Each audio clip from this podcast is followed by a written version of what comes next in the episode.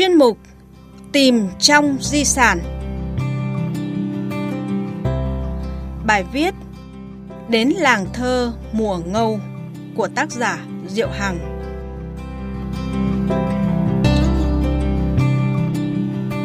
Quý vị và các bạn thân mến, Những cơn mưa như chút không làm khó người yêu thơ tìm về với làng chùa trong ngày hội kỷ niệm 40 năm ngày thành lập câu lạc bộ thơ.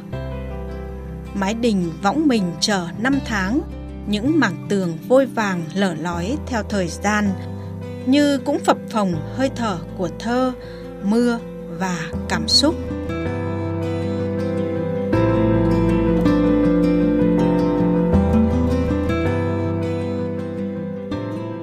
Thưa quý vị và các bạn, Làng Chùa là tên gọi nôm của làng Hoàng Dương, xã Sơn Công, huyện Ứng Hòa, Hà Nội.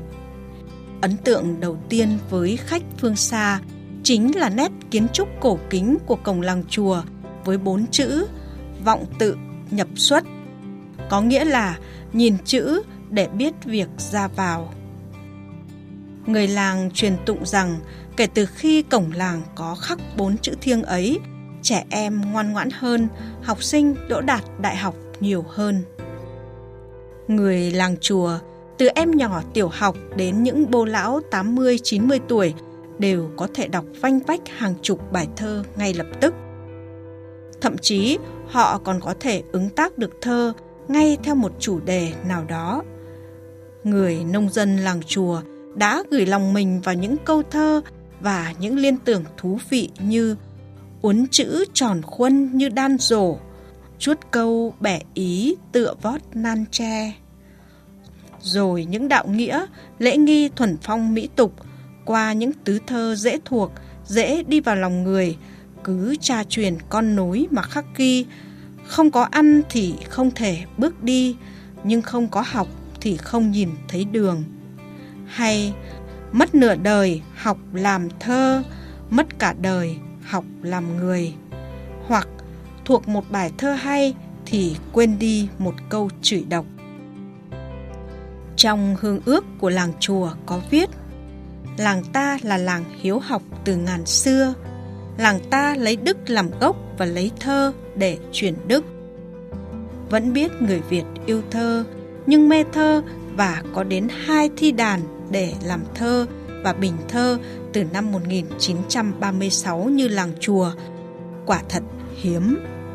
Nghe kể, phần thưởng thơ hồi ấy chỉ là chiếc quạt giấy, nhưng người trao và người nhận đều hết sức nâng niu.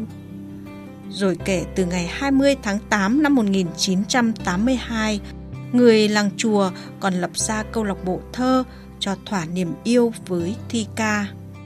Thời điểm đông nhất có 40 thành viên – Giờ câu lạc bộ đang có 30 người.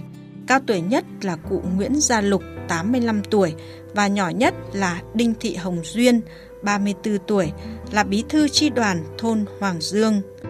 Rồi cũng chính người làng chùa đã đem không ít bài thơ đến với trèo, chuyển thể để cất thành tiếng hát. Nhà thơ Nguyễn Quang Thiều, Chủ tịch Hội Nhà văn Việt Nam đã nhiều năm nay nung nấu dự định tổ chức một đêm làng chùa. Sáng hôm sau, khi mặt trời lên, tất cả lại biến mất.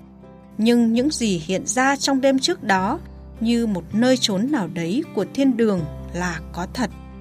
Những người nông dân nuôi niềm tin cuộc sống của họ không chỉ là lam lũ và đói nghèo mà vẫn chứa đựng trong đó những điều kỳ diệu. Người con làng chùa tiết lộ Người làng chùa làm thơ vì vui, vì buồn, vì tuyệt vọng và làm thơ vì cái chết nhưng không bao giờ làm thơ vì lòng hận thù. Rời làng chùa trong màn mưa ken dày, vẫn in bóng dáng người chủ nhà cầm ô đứng bên ngoài cánh cổng xưa cũ tiễn đến người khách cuối cùng. Chúng tôi biết ký ức về một ngôi làng, một mái đình một không gian thơ thấm đẫm nét truyền thống sẽ còn nhắc nhớ ngày trở lại.